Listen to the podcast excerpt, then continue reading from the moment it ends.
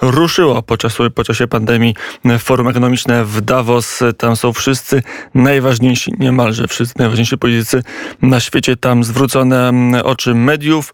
No i tam też patrzy pewnie Jan Piekło, był ambasador e, Polski w Kijowie, publicysta, dyplomata. Dzień dobry, panie ambasadorze. Dzień dobry.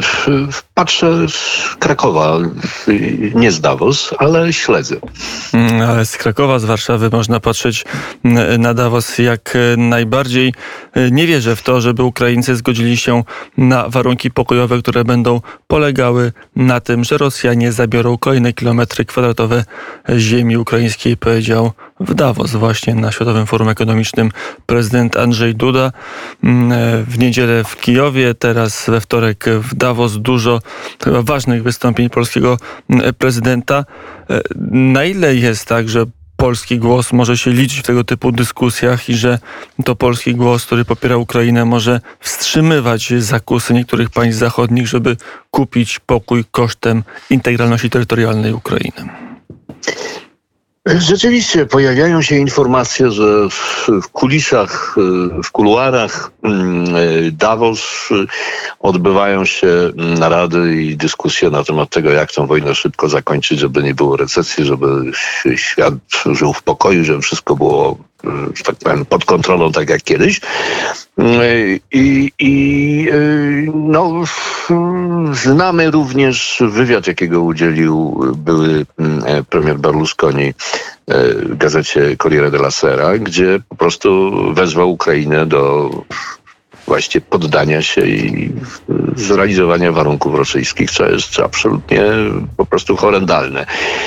Nie sądzę, żeby to był głos dominujący w tej chwili, ponieważ y, tam zarówno w wirtualnym wystąpieniu y, prezydenta Żeleńskiego, jak i w wystąpieniu prezydenta Dudy były bardzo silne, ważne akcenty dotyczące tego, że y, świat musi stać twardo przy Ukrainie, że ta wojna musi się zakończyć w ten sposób, że Rosja odda zagrabione terytoria, zapłaci kontrybucje, zapłaci za zniszczenia, a zbrodniarze zostaną ukarani. Co do tego gdzieś mniej więcej panuje polityczna y, zgodność, tym bardziej, że mm, na forum Davos nie ma przedstawicieli przedstawicieli Rosji.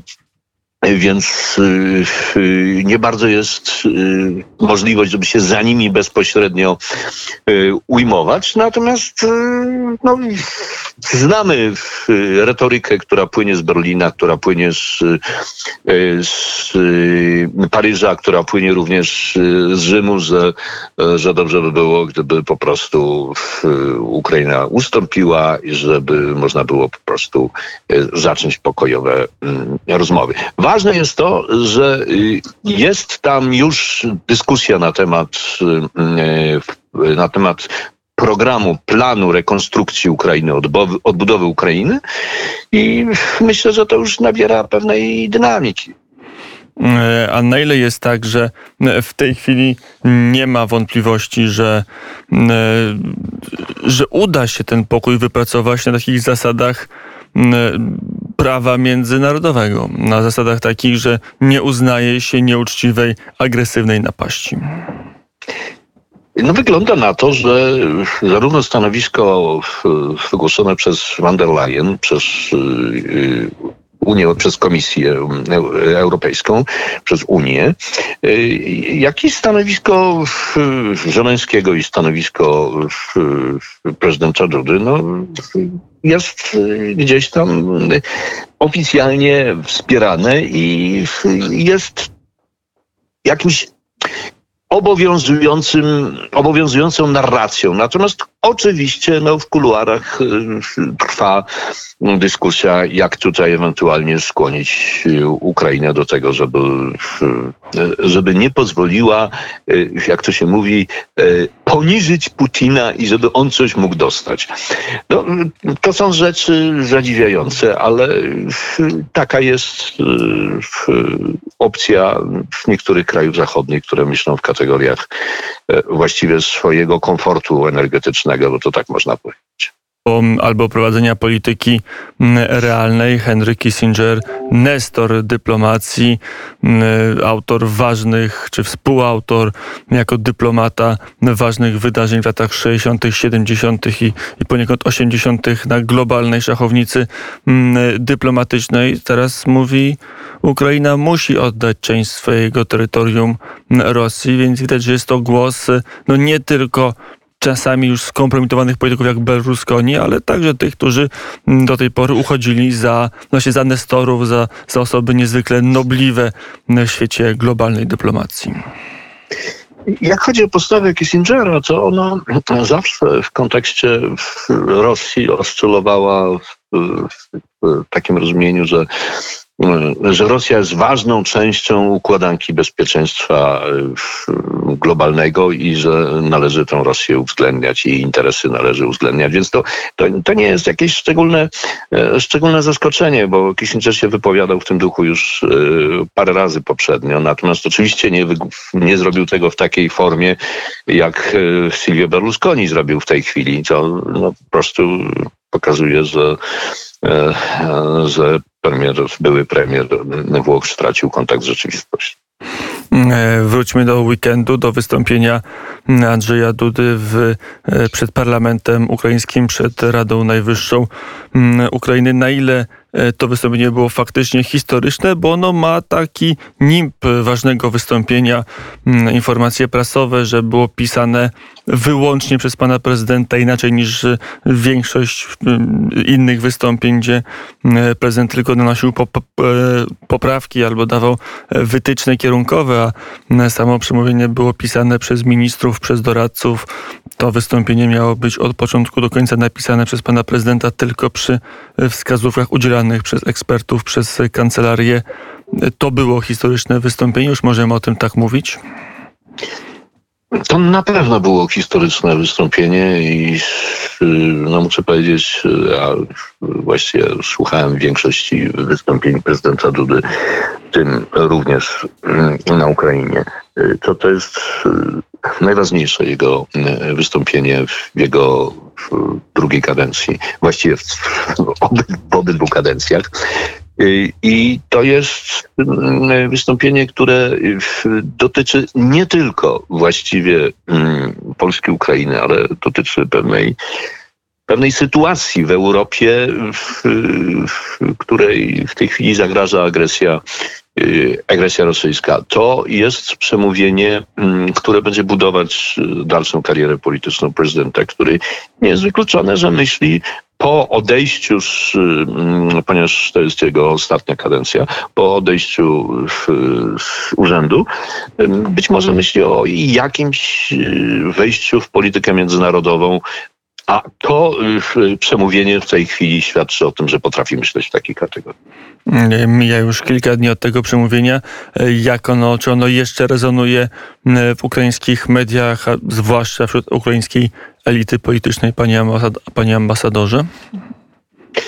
No pewnie tak. Ono będzie analizowane, roztrząsane. Najważniejsze jest to, żeby tam padła obietnica, chęć wykonania właściwie mm, dokumentu, który by y, był y, jakby upgrade'em umowy, istniejącej umowy o y, współpracy dobrosąsiedzkiej z Ukrainą. To prawdopodobnie będzie zupełnie nowy dokument, który pewnie tamten zastąpi. Natomiast to jest ważne, żeby żeby nastąpiła tu jakaś kontynuacja, żeby zaczęto pracować nad tym dokumentem i żeby pojawiły się jakieś informacje w mediach na tego, że to, że to nie było tylko tak sobie owrzucone, tylko rzeczywiście jest jakiś pomysł i to jest wspólny pomysł Ukraińców i, i Polaków. Y, powinna pewnie powstać jakaś komisja no, wspólna, składająca się z przedstawicieli obydwu prezydentów, może nie tylko, y, które by nad tym dokumentem y, pracowały. Jeszcze była zapowiedź innego dokumentu. Prezydent Władimir Zełański zapowiedział, że strona ukraińska będzie chciała nadać takie same uprawnienia obywatelom Rzeczpospolitej, jak obywatele Ukrainy cieszą się obecnie w Polsce. Co to może być za ustawa? Czy jak to można przenieść jeden do jednego? Czy, czy to będzie jakiś inny akt prawny? Co sobie pan ambasador obiecuje po tego typu zapowiedzi prezydenta Ukrainy? No to jest y, zapowiedź, y, którą należy traktować y, z szacunkiem i właściwie gdzieś z radością. Natomiast no, ją trzeba ubrać w szaty prawa ukraińskiego i, i ją po prostu gdzieś ogłosić i, i realizować. To może być część tego pakietu, o którym żeśmy, o którym żeśmy mówili. E, no tu widzimy, że buduje, buduje się pewna symetria. Pewne działania w Polsce rezonują i mają mieć swoje odpowiednie działania na terenie Ukrainy. Myślę, że to jest zapowiedź tego, że można i warto uprawiać wspólnie politykę mm, zagraniczną i zabiegać o y, status kandydata Ukrainy w Unii Europejskiej, bo to jest to, co obiecał prezydent Duda w, w Kijowie. Mm, na ile jest tak, że ta współpraca nie tylko dyplomatyczna, nie tylko polityczna, ale także mm, społeczna, mm, historyczna, bo to też się pojawiło w wystąpieniu prezydenta Andrzeja Dudy, ale też gospodarcza może się zacieśnić. Może zacznijmy od, od tej sprawy, która jest bardzo boląca, czasami paląca, ale chyba dość prosta do rozwiązania, czyli kwestia mm, historyczna. Mm, mamy ten element decyzji w Lwowie, dość symboliczny o odsłonięciu lwów w polskim cmentarzu wojskowym w Lwowie właśnie, no ale Polska oczekuje kolejnych kroków, doczeka się ich. Y, po pierwsze, no, powinniśmy wyjść z założenia, że historia czasami która, taka historia, która była dramatyczna czy, czy tragiczna, y, ona w tej chwili nie powinna nas dzielić, ona powinna nas łączyć w tej chwili y, ponieważ razem jesteśmy silniejsi, jesteśmy w stanie się przeciwstawić y, Rosji. W interesie zarówno carskiej Rosji, jak i Związku Radzieckiego, Sowieckiego i no, potem Rosji putinowskiej było dzielenie to, żeby Polacy z Ukraińcami nie byli w stanie e, rozmawiać bez wypominania sobie nawzajem różnych krzywd. Y, y, mam nadzieję i tak czuję, i myślę, że to nie tylko ja tak czuję, y, że w tej chwili jest szansa na po prostu wyeliminowanie tego elementu mm, zrodzonego również z działalności agenturalnej mm, rosyjskiej, dość obficie żerującej na wątkach związanych z, i z Wołyniem, i z UPA, i z, ze wszystkim innym, że to w tej chwili po prostu prostu jest nie do zrealizowania. W jakim sensie? No bo jest chociażby kwestia mm, zezwolenia na ekshumację i to wydaje się, że może nie w warunkach wojennych, ale, ale jeżeli będzie pokój, to w warunkach już nieodległych od momentu zawarcia pokoju mm, powinno być realizowane. Wydaje mi się, że to jest oczywiste, że to właściwie zaczyna być już y, oczywistą oczywistością i y, właściwie sygnały takie, że, że nie będzie z tym problemu już przedtem, przed wybuchem tej większej wojny, bo wojna trwa od 2014 roku. Y, one już płynęły, więc myślę, że, że, że w tej chwili można liczyć i na bardzo dobrą współpracę obu instytucji mm, pamięci narodowej, Instytutów Pamięci Narodowej i, i na, na taką sytuację, która tworzy potrzebę współpracy. I to takiej ściślej współpracy, która by polegała na właściwie pełnym zaufaniu jednej strony do drugiej. Mm, to już na koniec, panie ambasadorze, ta kwestia gospodarcza, bo tutaj też pojawiają się informacje, że mm, no, być może ten nowy układ e, no, dobrym sąsiedztwie między Polską a Ukrainą da także możliwości rozwoju współpracy gospodarczej, zwłaszcza jeżeli wojna będzie się przedłużać. No, patrzymy na linię frontu, e, mamy z ostatnich kilku dni informację, że jednak Rosjanie posuwają się do przodu w, do, Donbasie, w Ługańsku. To nie jest tak, że, że ta ofensywa całkiem stanęła, więc ta wojna może potrwać tygodnie, miesiące, a może i lata. Na ile tutaj jest szansa na, na zadzierzgnięcie bardziej daleko idących y, warunków współpracy między Warszawą a Kijowem? To by na pewno dotyczyło rzeczy zasadniczych, czyli między innymi projektów infrastrukturalnych y, Trójmorza i właściwie jakąś formułę, która by przyjęła Ukrainę do, y, do Trójmorza. Y, to jest pomoc w odbudowie infrastruktury, w tym również infrastruktury kolejowej i no, zrealizowanie dawno oczekiwanego połączenia mm, Kijów, Kijów Warszawa, Warszawa Kijów.